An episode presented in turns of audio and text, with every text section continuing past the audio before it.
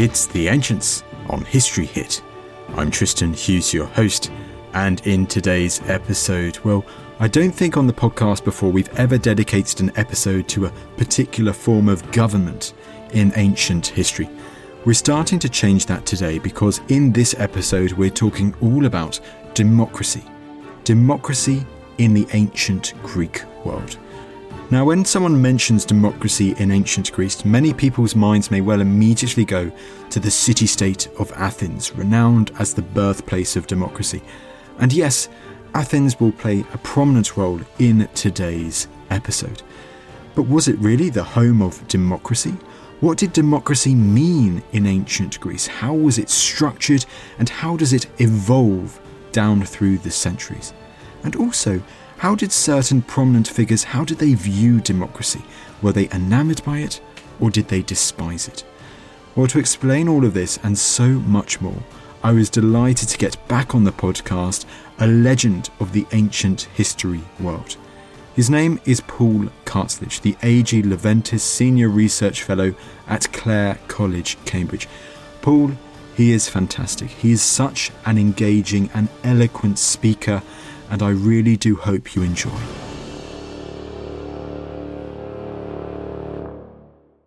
Paul, it is wonderful to have you back on the podcast after so long. Welcome back to the Ancients. Well, thanks, Tristan. You're very kind. And I remember well our last foray, which was Thermopylae. It seems a long time ago, but great to hear you again and to actually see you again. Yes, and it was a long time ago, but it's good to finally get you back on. We're talking on something quite a bit different from Thermopylae. Democracy in the ancient Greek world. I mean, to kick it all off, Paul, what do we actually mean? How should we define democracy in the ancient Greek world? Well, in a way, we shouldn't define it that broadly because, yes, the word was invented by the ancient Greeks. I'll come back to what it may have meant. But it wasn't the case that there was a Greek democracy because there wasn't an ancient Greece. There were lots and lots of Greek cities. And the one we're going to be talking about most, and the one that actually invented what came to be called democracy, was Athens. So when we think about that, we think, what does the word mean? It's a two part word. It's composed of demos, which means people, or the main section of the people. So the majority of the empowered adult male free citizens. So that's one ambiguity. All the people or the majority. Kratos, the other bit of the word, is unambiguous. It means strength, power force.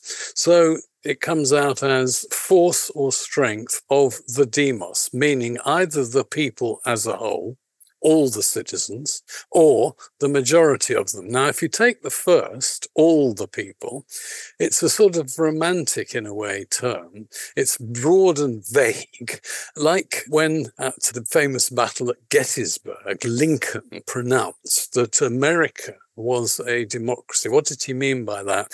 Government of the people, by the people, for the people.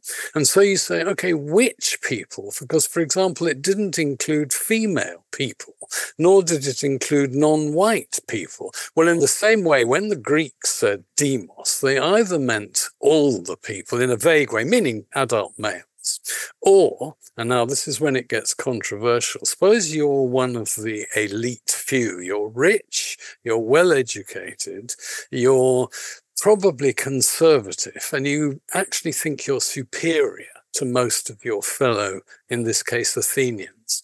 You won't like to be in a democracy where the majority are poor and they are as it were, working class, they're peasants, they're not elite, they're not well educated, in some cases, not even literate. And yet, collectively, they always outnumber you. So, for them, that is for the elite few, democratia could be something like mob rule or Later, they uh, invented another word just to bring out that, which is ochlocracy, which we still in some ways use. And it means mob rule, the rule of the many over the few in the interests of the many, not the few. So I've gone on about this because we sometimes say, don't we, that the democracy we have is in some ways descended from ancient Greece. Well, yes, it is in terms of the word. But in terms of the thing, actually, ancient Greek demokratia was far more controversial than our word democracy is today. It's really interesting for you to highlight that straight away, Paul, because let's say our literary sources for democracy in the ancient Greek world seem to be almost, if not completely, written by elite men, elite figures. So is this kind of hindered how democracy is portrayed in the ancient Greek world if it is seen, as you say, almost mob rule by these figures? It has influenced it, and there is an obvious reason why the only people who were able, were in a position to write about, to theorize about democracy, were elite few is because you need leisure, you need a certain amount of intelligence, you need education to be able to write at all. So all our sources of a written nature, other than, and now this is a very peculiar feature of ancient Athenian democracy, they, when they made a decision, they had it transcribed either onto stone or onto bronze. So, if you like, that is the speech, the words, because it's the motion that they have passed of the masses. But in the sense of a history or a philosophical treatise, let's say 95% of our extant surviving written sources on democracy were from the elite who were hostile to democracy. There are exceptions, and a classic one is the, we'll come back to him, I think, politician, statesman Demosthenes, because not only did he actively take part in politics, but he also occasionally theorized about why did. And for example, when he was contrasting his state, Athens, with an enemy state, let's say Sparta, one of the reasons he said we are superior to Sparta and therefore why our society and culture and politics are worth fighting for is that we have a democracy and they don't. So, in other words, he had to justify, explain what he meant by democracy. Gotta love the figure of Demosthenes. As you hinted at there, we will definitely be returning to him. But I actually, keeping on those sources a bit longer, it's really interesting what you highlighted there with Athens, as you say, a peculiar case. So when trying to learn more about democracy in the ancient Greek world and how it varied from city state to city state, I'm presuming, with Athens, and I don't know if there's elsewhere as well, it's not just literature we have to learn more about it. We have inscriptional evidence too. That's brilliant. Well, this is the peculiarity of a city which, as part of its ideology, believed in transparency, equality of speech, so forming the best judgment. Everybody comes together in assembly or debating in a council chamber, and then they have it out, thrash it out, and they reach what they consider to be an agreed and certainly in their sense the best decision. But then once it's all gone through the various processes leading to a debate on the Pnyx Hill in Athens underneath the Acropolis in the open air, they make the decision. Then it is for everyone who wishes, i.e., including those who couldn't be at that assembly meeting, to read. And so they put up either on the Acropolis, if it, especially if it was a religious inscription that is in some way related to one or other of the gods or goddesses, especially, of course, Athena, but elsewhere down below the Acropolis in the what the Greeks called the agora, which means the gathering place, the town square, the city center, there would be a whole load of these, either on bronze or more frequently on marble, on stone. So that any Athenian citizen going about his daily business in the agora, which was a commercial and a legal as well as a political space, would, if he wished, take the time to read what he, that is, the Athenian people, had decided decided. And this is terrifically sort of involving in a consciously ideological way, in a way, of course, with our immensely larger societies, it just isn't physically possible. Well, therefore, let's keep on Athens as we kind of move on and talk about, let's say, the origins and emergency of democracy in the ancient Greek world. We regularly see in popular media or in articles in websites today the phrase of Athens being the birthplace of democracy. Paul, how true is this? Well, I take it in a very minimal sense, the word, as I said in my introduction.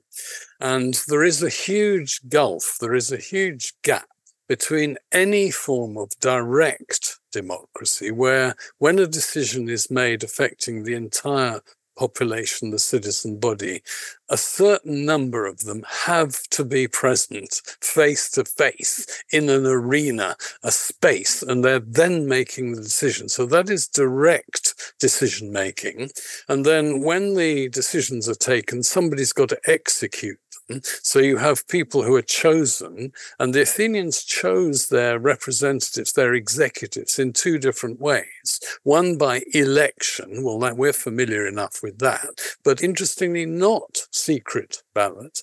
And then secondly, by the lottery. Now, the Athenians believed the best way, the right democratic way to choose an official is the lottery, which is random, it's anonymous, and it gives the maximum chance to, as it were, Joe Athenian citizen, the ordinary guy, as opposed to elections, which favor those who speak well, who are well born, who are well known. I mean, our word noble comes from Latin and comes originally from a word meaning well known. So the bigger your family, the wealthier, the better, and all that stuff, then you're more likely to be able to stand for office in an election. But the Athenians thought, yes, some offices need to be elected, financial, military, but most don't. And so, as it were, everybody's encouraged to pitch in. Well, before we delve into this structure, I'd like to go into the details of the structure so we get a really clear idea of democracy in Athens. In 5th century BC, Athens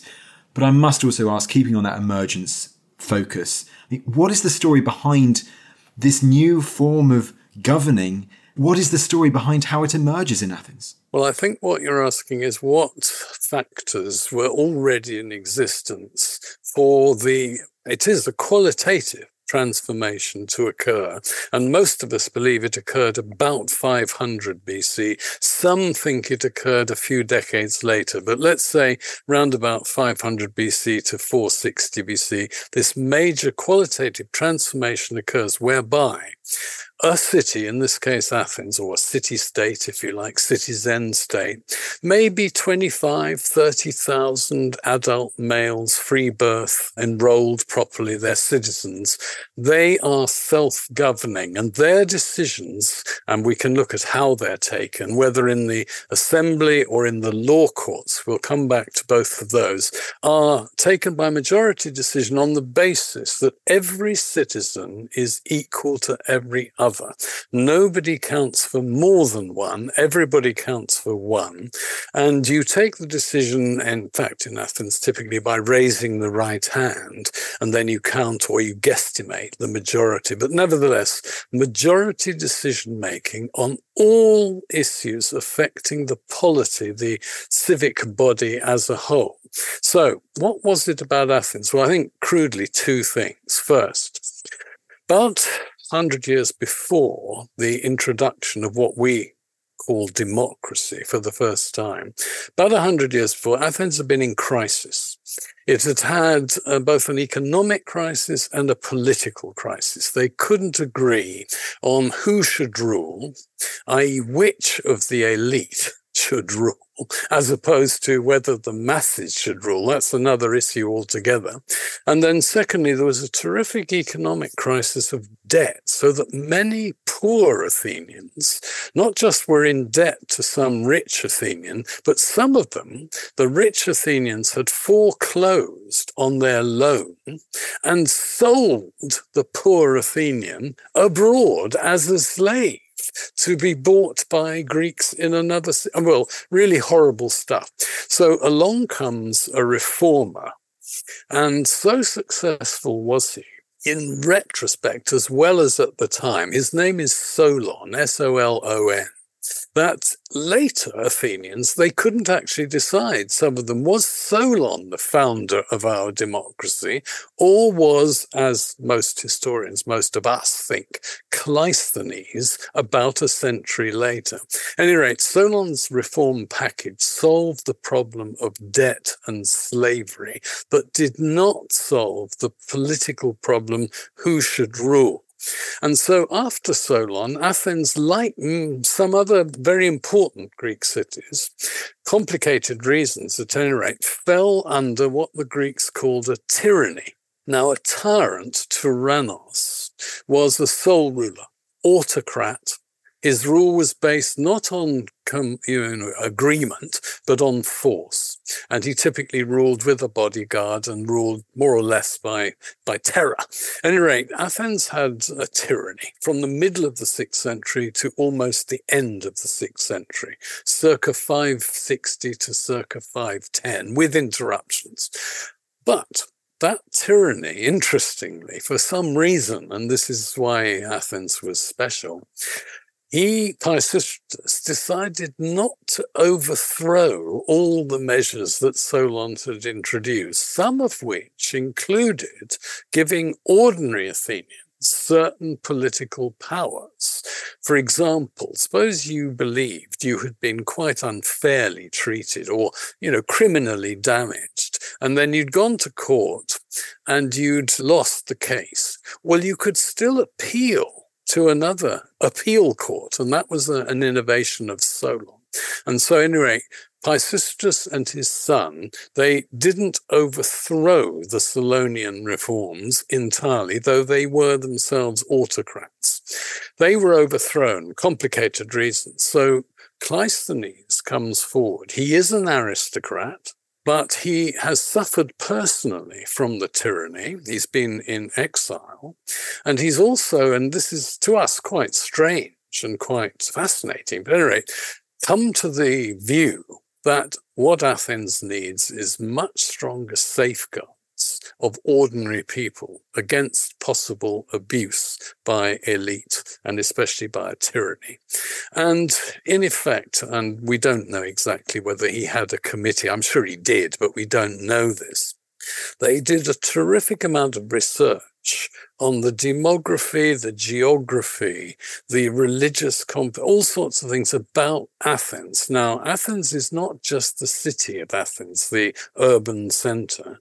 It's a region. The Greek is Attiki, the Athenian land. And Cleisthenes and his mates drew up a political geographical map. They redrew the map of Athens such that there were about 140 individual villages or parishes or wards. And then they sliced those up into three big bands of 10 so that you have so many tribes. The tribes are then given certain allocations of numbers of seats in the central institutions. So, starting from the very basic, the Greek word confusingly is demos, which means village, parish, ward, as well as people. The demes are then so grouped together that they form tribes, and then the tribes, of which there are 10, each contribute 50 members to the Central Council of 500. And that Central Council of 500 is the deliberative body which serves as the steering committee of the Assembly. And then any measure that the Athenian people are going to vote on eventually in assembly has to be pre deliberated by the council. It's very interesting. So the council has this restrictive, potentially power. Suppose a measure is proposed in the council and the council decide, no, we're not interested in passing this on to the assembly. That would be it. That would kill it. On the other hand, suppose they say, yes, this is a very interesting question, and the people as a whole must decide it, but we're not going to make a judgment. They simply put it on the agenda of the assembly. The third option is Yes, this is a very important matter. Yes, it must be debated and decided by the assembly, and we favour it. And so you've got those three options do nothing, take it forward, but neutrally take it forward positively. Council is the key innovation, in a way, of the Cleisthenic regime of circa 500 BC. And so this whole new democracy that emerges, Paul, does it centre around these? Is it two bodies then, the Central Council and the Assembly? Just two bodies, or is there perhaps another one too? Well, there is another one. Now, this is more complicated, and I sort of hinted at it when I talked about Solon's appeal court. The word he gave to that appeal court is another. The Greeks had several words for assembly, so it just means a gathering together of citizens. Heliaia. What happens between Cleisthenes and the middle of the fifth century, which is where some people say this is what really makes the Athenian system a full democracy, is that the Heliaia becomes a court. It's not one court, it's several courts of first instance, not just appeal. And the power, the crat remember the kratos of the Athenians, the demos, which is demokratia, is exercised not only in the assembly, when they make a decision, this is to be our policy, but also in the law courts. Because suppose somebody appeals against, suppose somebody doesn't like or believes the Athenian people have made a terrible mistake when they have made a decision. What you do is you can't accuse the Athenian people as such. What you do is you attack in the courts the proposer of the measure that the Athenians took. It might be Pericles, say. So another politician will, in the name of the Athenian people, prosecute e.g., Pericles, that will go to a law court. And there is a new word now introduced, not just Heliaia, but dicasteria. And so we sometimes talk, historians, of the people's court or people's courts, or we speak of jury courts. And the key thing is that this the, the lot principle, the sortition principle, the egalitarian is applied to the law courts. So every year there is a notice put out who wishes to apply to be put on the standing roll or register of 6,000 citizens. That's about a quarter to a fifth who might potentially be called to serve as a juryman in a trial at one or other time in the forthcoming year. And the trials took place on roughly between 150 and 200 days of each year. So, roughly every other day, there might be a court sitting hearing a really major issue of public policy. I mean, that just shows you how we believe in the principle of jury selection. You know, being a juror by lot is thought to be performing an important civic duty, but we distinguish sharply the law from politics. We claim to have a separation of powers deliberately. The Athenians did not recognize that. If you're active politically in the assembly, you can equally be active in the court at, on the same issue. You could come to a different decision from your original one if you so wished. What I find really interesting there, and this is my personal bias, we are going a bit further on in Athens' ancient history, but the length of the law courts, you know, the length that they can be strung out to. We mentioned Demosthenes earlier. He's involved, he is accused, he's put by, I guess, an enemy statesman, Hypereides. And that takes a long time as well 150 to 200 days to ultimately, I believe, they exile Demosthenes. It is remarkable how long those things took in the ancient Athenian city It's not exactly that any particular case took that length of time. What I meant by the 150 to 200 is that on that number of days in any one year, a court would be sitting. Now, suppose it's High Hypereides, you're quite right. They took different views on the question of the day, which was the Macedonian question. And they took different views on whether or not certain amount of money that had come in, ironically, from Alexander the Great's treasurer, who was a Macedonian. But you see what I mean, that they accepted the money, and then Demosthenes was accused of misappropriating it for his own use. Point is this that you would have rivalries like that going on as long as two politicians both were active and didn't so suffer a defeat as to finish their career. Because the other politician, famously, that Demosthenes had a long running quarrel with over 30 years was a guy called Aeschines. And eventually, Demosthenes utterly triumphed. There was a law case, which he won so triumphantly that Aeschines went into exile and never returned to Athens. So yes, those of us who think that such personal quarrels should be minimized would not find this particularly edifying. And actually, a lot of Athenian personal politics was not particularly edifying, as possibly no popular politicking ever is. But it was all in the service of getting the best judgment, which would be taken not by individuals, not the, with no cabinet government, no prime minister of Athens, no parties in Athens, just individuals, and always the masses sitting in judgment on them and deciding their fate, as well as deciding the fate of the city of Athens.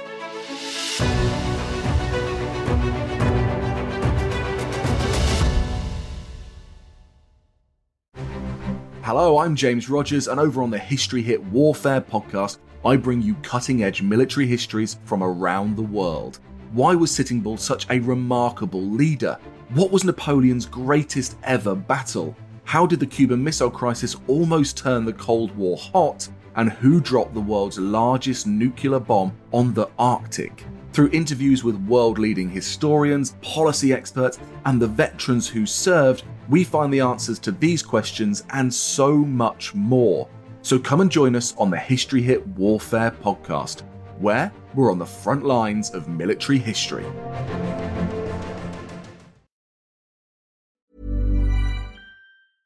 How would you like to look five years younger? In a clinical study, people that had volume added with Juvederm Voluma XC in the cheeks perceived themselves as looking five years younger at six months after treatment. Look younger, feel like you. Add volume for lift and contour in the cheeks with Juvederm Voluma XC. Reverse signs of aging by adding volume to smooth laugh lines with Juvederm Vollure XC. For important safety information and to find a licensed specialist, visit juvederm.com. That's J U V E D E R M.com. Not for people with severe allergic reactions, allergies to lidocaine, or the proteins used in Juvederm. Common side effects include injection site redness, swelling, pain, tenderness, firmness, lumps, bumps, bruising, discoloration, or itching. There's a risk of unintentional injection into a blood vessel, which can cause vision abnormalities, blindness, stroke, temporary scabs, or scarring. Talk to a licensed specialist to find out if it's right for you.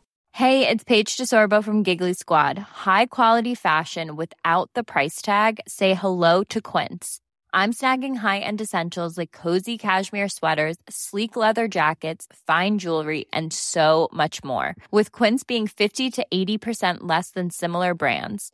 And they partner with factories that prioritize safe, ethical, and responsible manufacturing. I love that. Luxury quality within reach. Go to quince.com slash style to get free shipping and 365 day returns on your next order.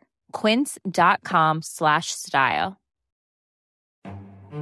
This is After Dark Myths, Misdeeds, and the Paranormal.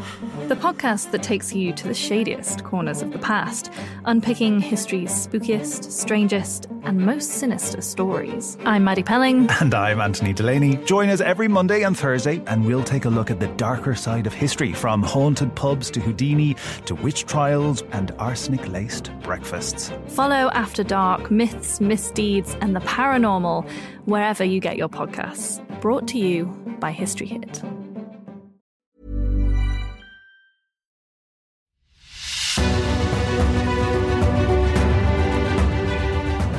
Well, keeping on a little bit longer, that in some cases trying to get your chief opponent you know, completely defeated and achieve total victory in, in this Athenian democracy. Keeping on that topic of exile, what is this ostrakismos or ostracism? Well, the Greek for a potsherd, i.e., a broken bit of pottery, is ostrakon. So ostrakismos, the ismos means a procedure to do with ostraca, potsherds. And the reason why the procedure of ostracism, which I'll come back to, was so cool. When you wanted to vote against a particular politician that you wished to see exiled, without loss of civic status, without loss of property, but exiled, so therefore rendered inactive because you've got to be present in a direct democracy. You scratch or paint his name on an ostrakon. And so we debate whether or not it really was Cleisthenes who introduced ostracism. That's what the sources say. Because there wasn't an ostracism, that is a procedure held for getting on for 20 years after Cleisthenes' reforms. Therefore, is it sort of retrospectively wrongly put into the original mix of the reforms, or was it part of them, really? Anyway, what's the procedure? At a certain point in the year, the civil year, a certain month, there are 10 months of the civil year, the assembly is asked every year, do you wish to hold an ostracism this year? Majority vote says yes. Right. A few months later, on an appointed day, there is a space set out in the agora that I mentioned where there are tellers, where there are officials who are receiving and then counting the votes, like in our council election, if you like. And so you pitch up either with a scratch that is incised piece of pottery or with a painted piece of pottery in which you've either scratched the name of the guy you want to see ostracized or you've painted it. Now, why would it be held? What's the point of it? Well, the ancient sources aren't actually very helpful on this, but the dominant view was they thought it was something to do with tyranny. So, why do you want to ostracize just one man?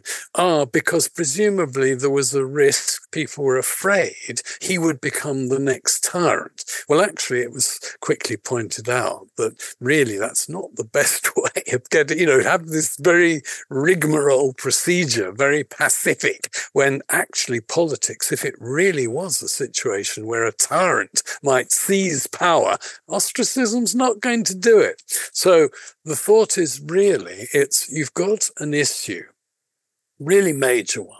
And I'll give you the obvious one. The Persians are threatening to invade you.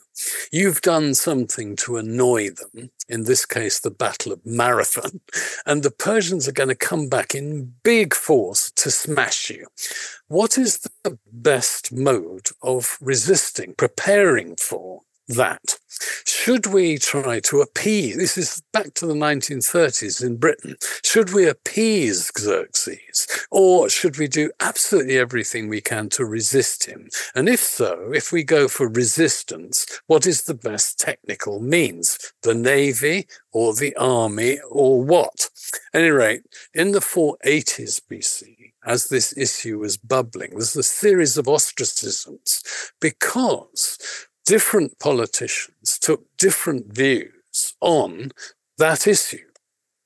And some of them, so it seemed to the majority of Athenians, ordinary poor Athenians, were far too soft on Xerxes. So we're exactly back to the appeasers of the 1930s vis a vis Hitler. They were ostracized. And the guy who wins so, in other words, he's a candidate in every ostracism, but he wins every one. He doesn't get the majority of votes, is Themistocles. And as it happened, the Athenians followed Themistocles' advice, and as we know, rather unpredictably, but nevertheless, the Athenians and the other Greeks won, and therefore Athens' democracy was not destroyed, as it surely would have been had they lost the Persian Wars 480 479. And in regards to making such important decisions like that in hindsight, in when you see that, let's say, I know you mentioned it in passing at the beginning, but I feel it's also important that we kind of go over it again very briefly now before we move on. In regards to who would have been casting Ostraka, who would have been allowed to vote in matters like this, it's very different than today. The point is to be absolutely, as I say, egalitarian. Every vote counts for one, none more. It doesn't matter whether you're rich, poor, smart, stupid, six foot tall, or five. You cast your vote. It's anonymous. It's your vote. They believed that this is again slightly controversial in terms of the evidence, but I believe there had to be a quorum, that is, a minimum number of votes cast for an ostracism to be valid, not a minimum against a particular candidate. And that minimum was 6,000, which is the same minimum for if you want to give a non Athenian citizenship. If you want to make a foreigner, Greek or non Greek, an Athenian, 6,000 Athenians had to say yes. At any rate, 6,000 is about a quarter of the citizens. It's a huge number. I mean, think of it in our country, it would be seven to 10 millions in our terms. So why did they do it that way? It was in order to demonstrate who rules, not Pericles, not Themistocles, Xanthippus, but the masses, the people, the Athenian demos. And it's to us quite shocking. And to anti democrats in antiquity, it was deeply offensive. And for example, Aristotle, who was in some ways quite open minded about, in some ways, but was not a democrat, he thought it was monstrously unjust that somebody who had not committed a crime would be, as it were, treated as if he were a criminal, because exile is a really nasty penalty. In the ancient world, as I say, you have to operate in person. If you're exiled, apart from, you know, missing your family and so on, you're inactive. It's rendering you impotent. And Aristotle thought that was monstrously unjust. So, in regards to the criteria almost of who could vote, though, Paul, so women aren't allowed to vote, foreigners aren't allowed to vote, and also it's quite strict as to which males, if you are a citizen, still could vote too. There are some strict parameters there, if I'm not mistaken. Yeah. Well, the Athenians were unusually strict. And one reason was because they were unusually large. So, in other words, you don't want to have such a porous system of eligibility for citizenship that you have thousands of citizens, you know, just be unmanageable. So it's a matter ultimately of birth, and then it becomes a matter of double descent. So most cities, ancient Greek world, if your dad was, let's say, a citizen of Knossos, you're born a son, your parents' marriage is legitimate, but your mother happens not to be from Knossos.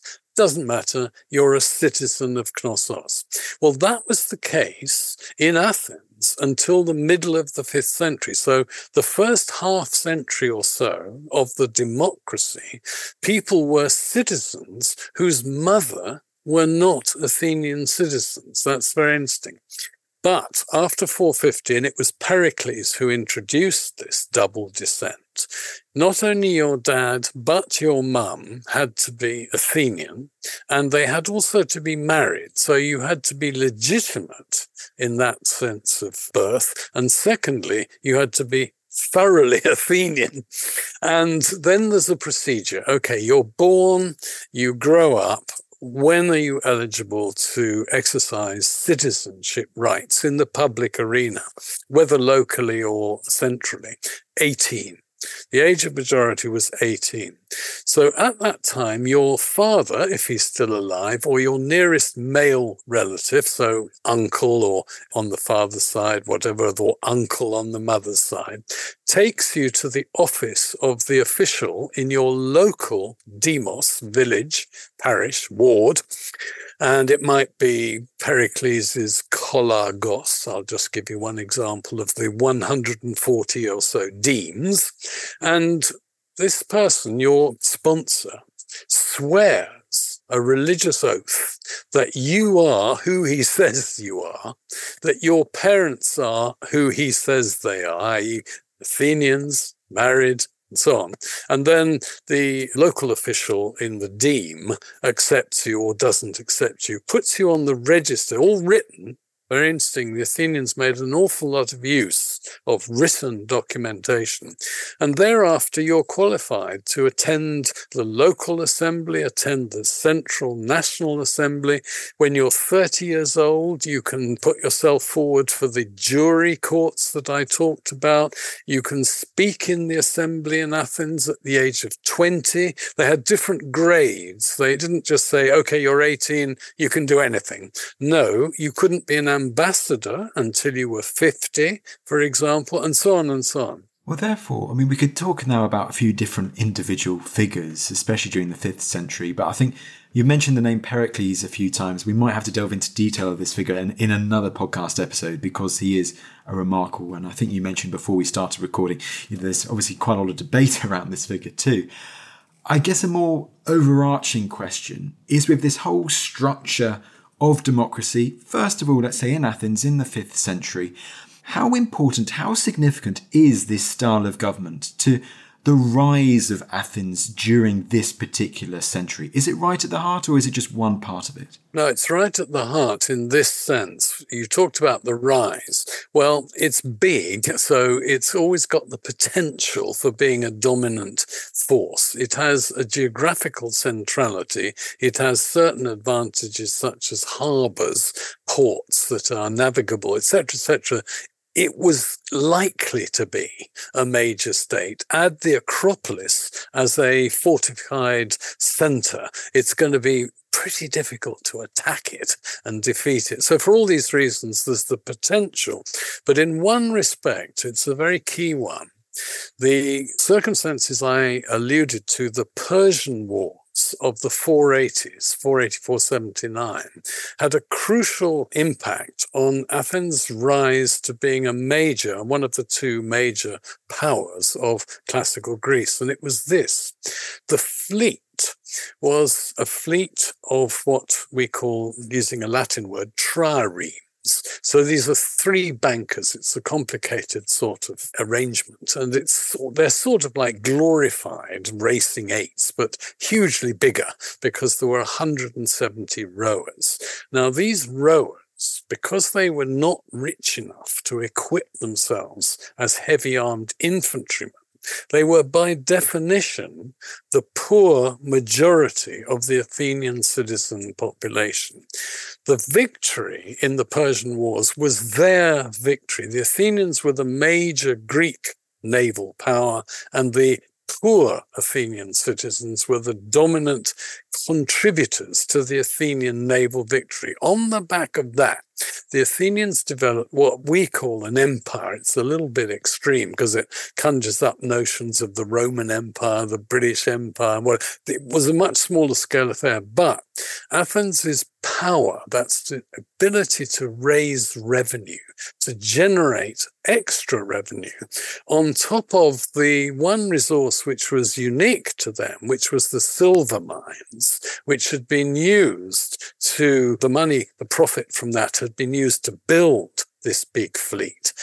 The silver itself having been excavated by slaves. So we've not got to, we must remember to include, we mustn't forget the crucial role of slavery in the Athenians' rise to economic political power. So then democracy develops quicker and further on the back of this great economic surplus and the terrific psychological boost of having defeated the Persians, it develops further faster than in any other Greek city. And so you mentioned develop. So, how do we envisage almost this development over time? Do we see changes? Do we see an evolution in the democracy itself then? Yeah, I think evolution is the right word. As I said to you earlier, some people think a major qualitative transformation took place in the 460s. And this is a reform package. You've got Cleisthenes' reform package, then the, the next big reform package, which the effect of which is to finally deprive the elites, especially elite of birth of any residual distinctive or exceptional power. So more egalitarian still, less aristocratic, more anti aristocratic by 460 BC. And some people think this is such a big transformation that it's really when demokratia, the full force of Kratos, power of the masses, comes into being regardless. That is when, for example, money starts to become available to pay people to sit on the council. When other forms of public, polit- we call it misthos in Greek, public political pay, for example, to serve in the army, for example, to attend a theatre, for example, poor relief. There are all sorts of public funds made available to enable participation by even the poorest or to compensate the sort of like we would say social security, you know, social welfare.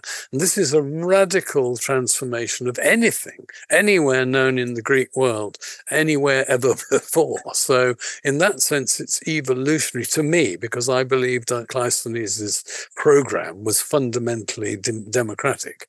So the Athenians are making decisions on important domestic and foreign affairs, you know, being goes through the central council, it's approved and going up to the assembly.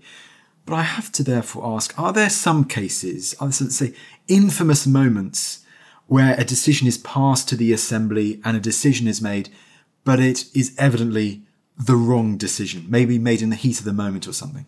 Yeah, well, there are two, and you probably have them in mind. But I must qualify this by saying they both occur in the context of a major we would say civil war among Greeks, but we might also say almost a world war much smaller scale, but sort of like the two great world wars of the 20th century. So this is called the Peloponnesian War or the Atheno Peloponnesian War, War of Athens and its allies against Sparta and its allies. So the first one occurs in 427 BC. The war was between 431 and 404. So early in the first phase, there's an issue over an ally of Athens called called Mytilene, one of the several cities on the island of Lesbos. And it was run by an oligarchy, so a few wealthy Mytileneans. And the Athenians believed that they were less than wholly supportive of the Athenian cause against Sparta.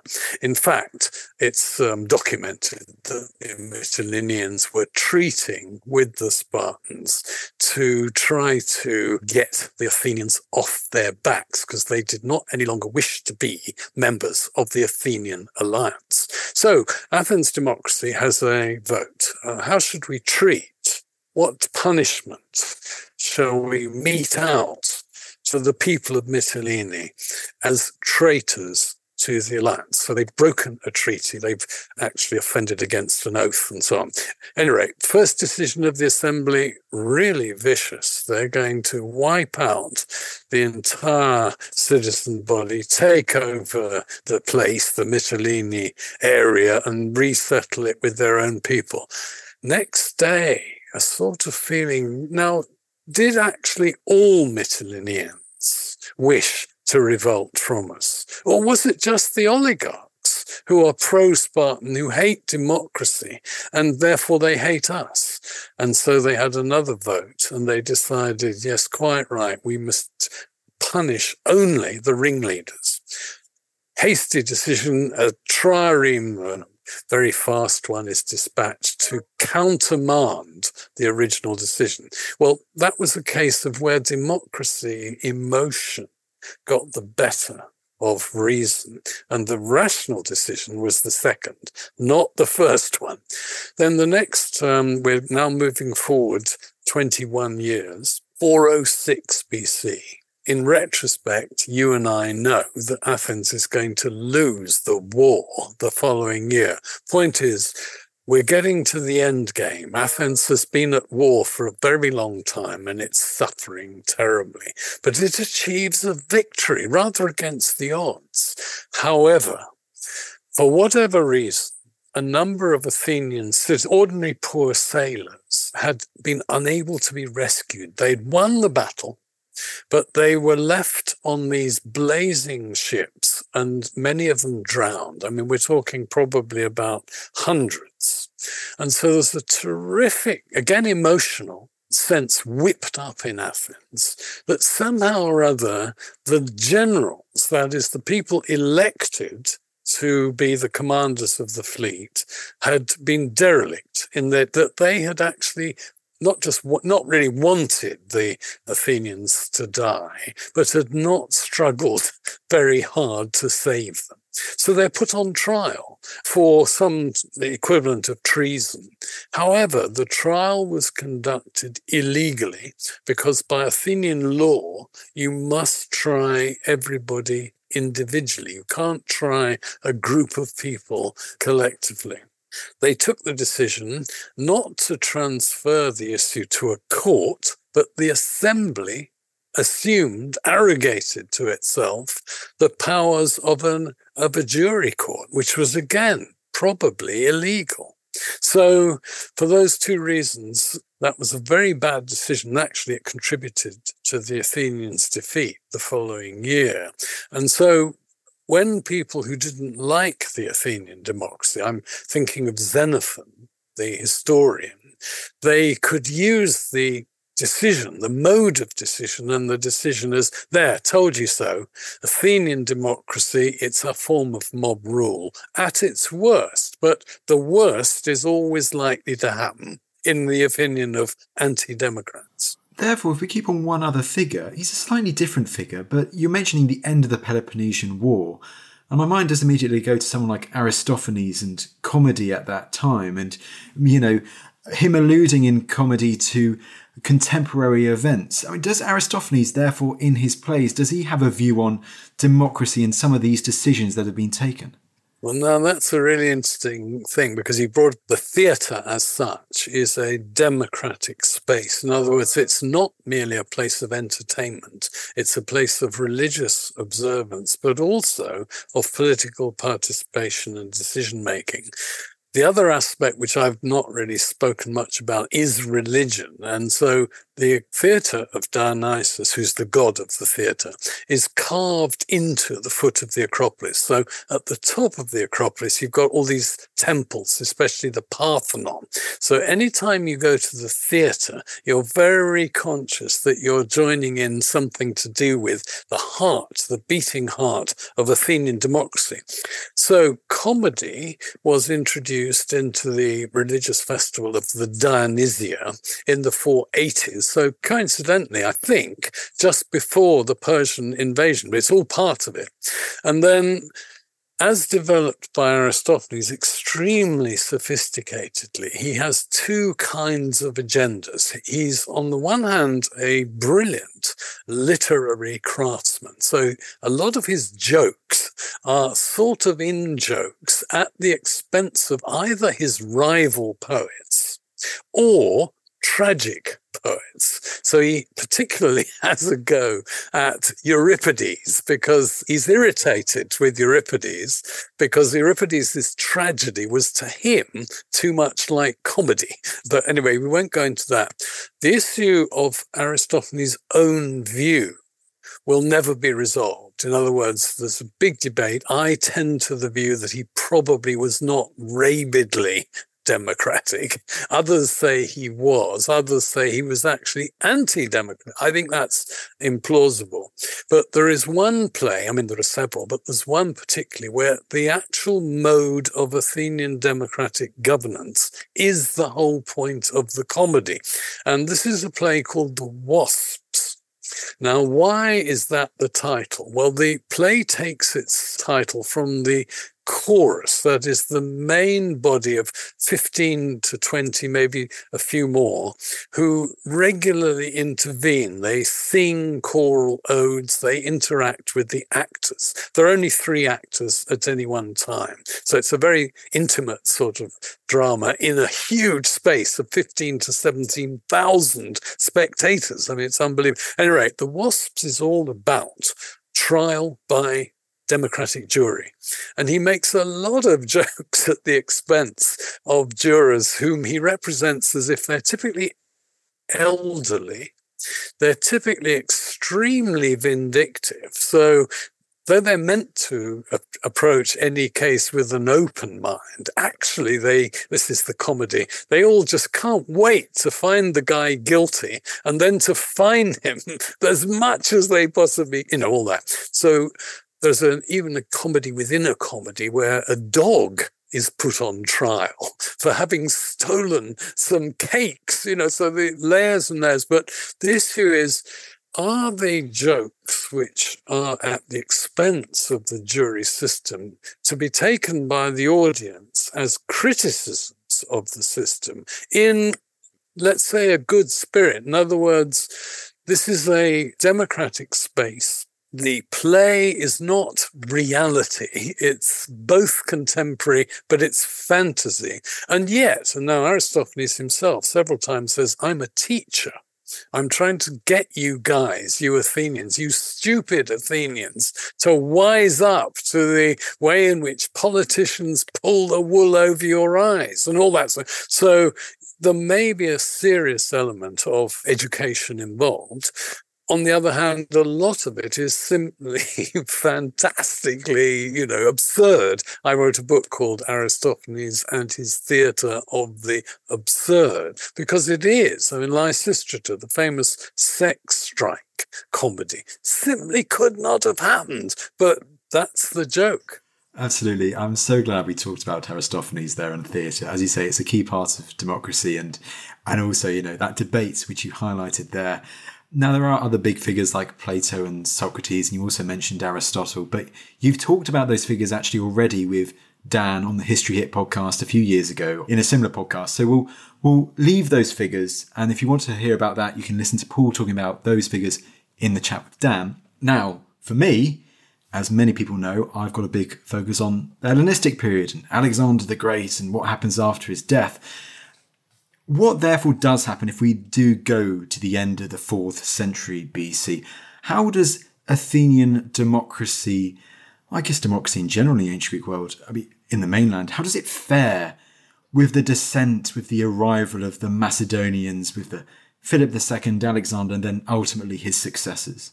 First point to make is the reconfiguration of the entirety of, we're concentrating, aren't we, on the Eastern Greek world, because Greek world actually extended as far as southern Spain, but we're just focusing on Aegean Greece, what's today Turkey and the East, and the mainland of Greece and the islands and so on.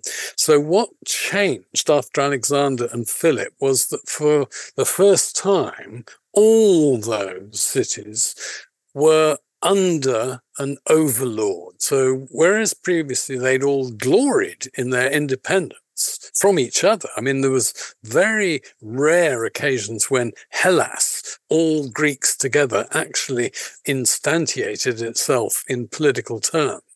So typically they were at war with each other or separate from each other. Anyway, the Macedonian conquest meant that no city, including Athens, was fully independent.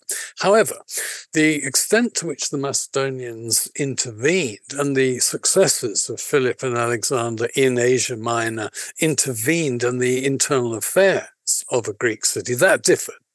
And of course, there were inevitably hankerings for the pre Macedonian situation. In Athens, in particular, we want our democracy back as it was before you intervened in it. And they did intervene in a very direct way in the 320s. Large numbers of Athenians were at a stroke disfranchised, so that a form of oligarchy was introduced. Anyway, the main point is this that the word democratia ceases to mean independent majority decision making, the poor ruling and it comes to mean more independent in the sense of not having a direct rule monarchy. So, yes, we are subjects of Macedon, but we don't have a person in Athens, for example, who rules us in the name of Macedon. Well, now that did happen, and there was a 10 year period when a particular Athenian was the, in effect, tyrant in the Macedonian interest. But after 307 BC, The Athenians were allowed not to have such a person. And the word democratia comes to mean, you and I know this is from Latin, a republic. So not a monarchy, not a tyranny, but the configuration of the Greek world as a whole is that now it's divided up into three major territorial monarchies Macedon, controlling mainland Greece, the Ptolemies controlling Greek Egypt, and the Seleucids controlling most of Asia Minor, the old oriental part of Alexander's kingdom. And within those three territorial monarchies, there are these polis, they're called cities still, but they're constrained in their foreign policy totally. And were they to try to be democratic, they would be constrained internally because Macedon did not like, as most empires don't like, ruling democracies. And there was one particular way in which um, this played out, and this is the one exception, I think. The city of Rhodes Rhodes has four originally different Greek cities on it, and then they were combined. They joined together to form Rhodes at the end of the fifth century, just as the Peloponnesian War was going on. Well, somehow or other, it seems Rhodes maintained partly because of its geopolitical situation. It's harder for the various Macedonian monarchs to control it. A more thoroughgoingly independent sort of democratic politics than any other Greek city that we know of. But even so, we don't really know enough to say that it was just like the democracy of the fourth century, when Rhodes was a democracy of the old kind, direct rule, majority, poor decision making. Well, Paul, I could ask so many more questions. I'm really glad that you mentioned Rhodes there because it is another really extraordinary example, both both before the Macedonians and after them in the Hellenistic period.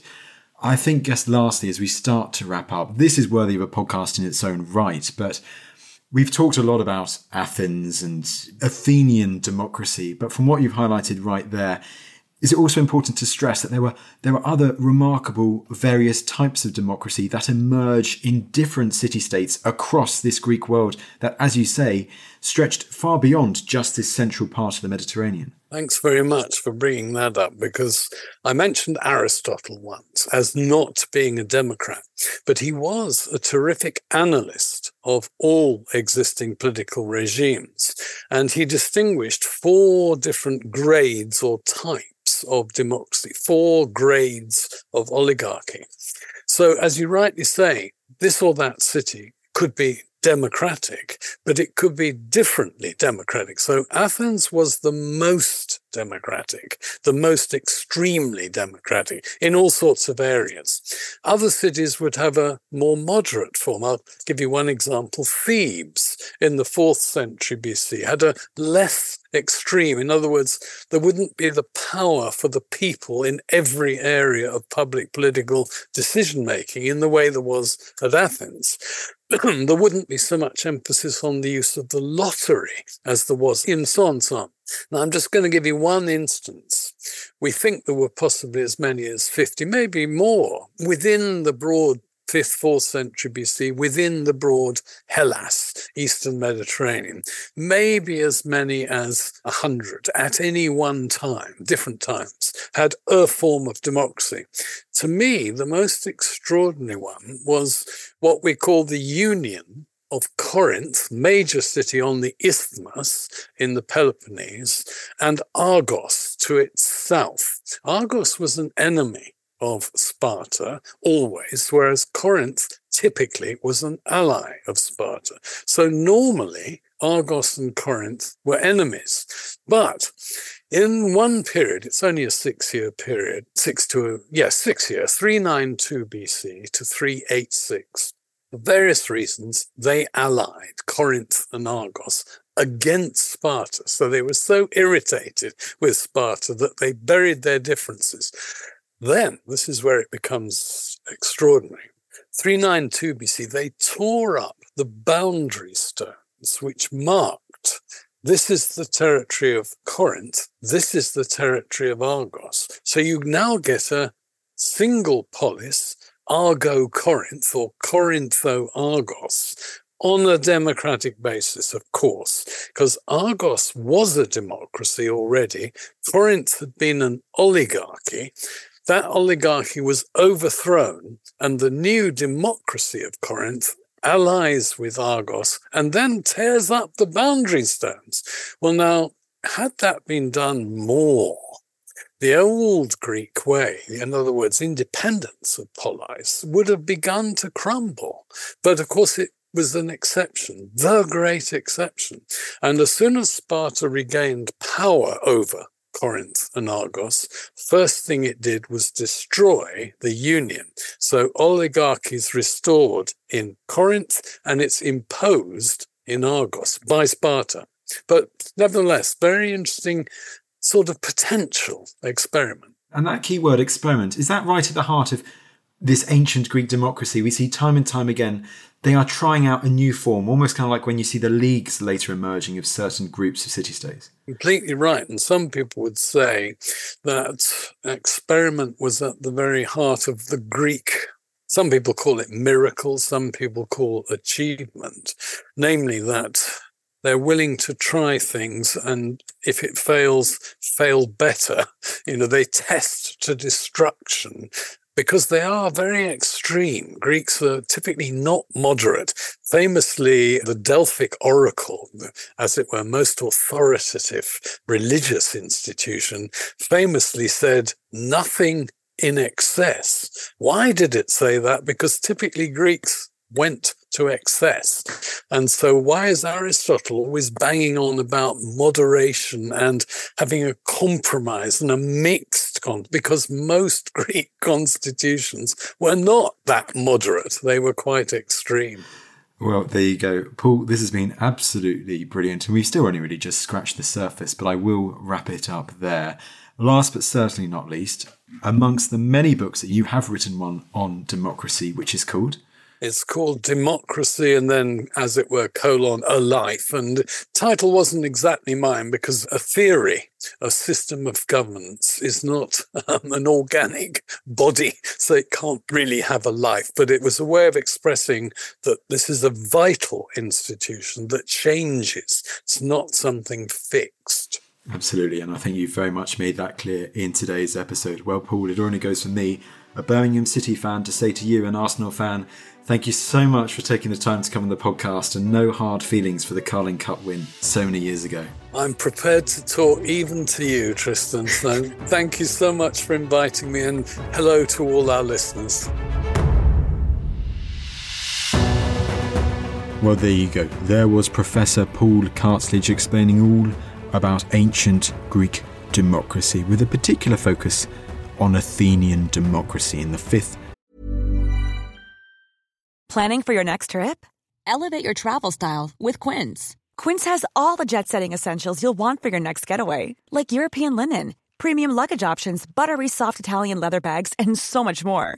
And is all priced at 50 to 80% less than similar brands. Plus, Quince only works with factories that use safe and ethical manufacturing practices. Pack your bags with high-quality essentials you'll be wearing for vacations to come with Quince. Go to quince.com slash pack for free shipping and 365-day returns. And 4th centuries BC. We chatted for over an hour, but we still only just scratched the surface. There is so much to this massive topic. Now, last things from me, you know what I'm going to say. If you are enjoying the ancients and you want to help us out, well, you know what you can do. You can leave us a lovely rating on Apple Podcasts, on Spotify, wherever you get your podcast from. It really helps us as we continue to grow the podcast. But that's enough from me, and I will see you in the next episode.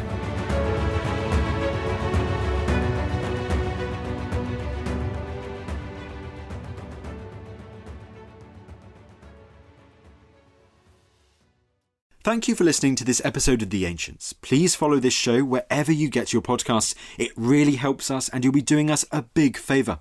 Don't forget, you can also listen to all of these podcasts ad-free and watch hundreds of documentaries when you subscribe at historyhit.com/slash-subscribe. As a special gift, you can also get your first three months for just £1 a month when you use code ANCIENTS at checkout.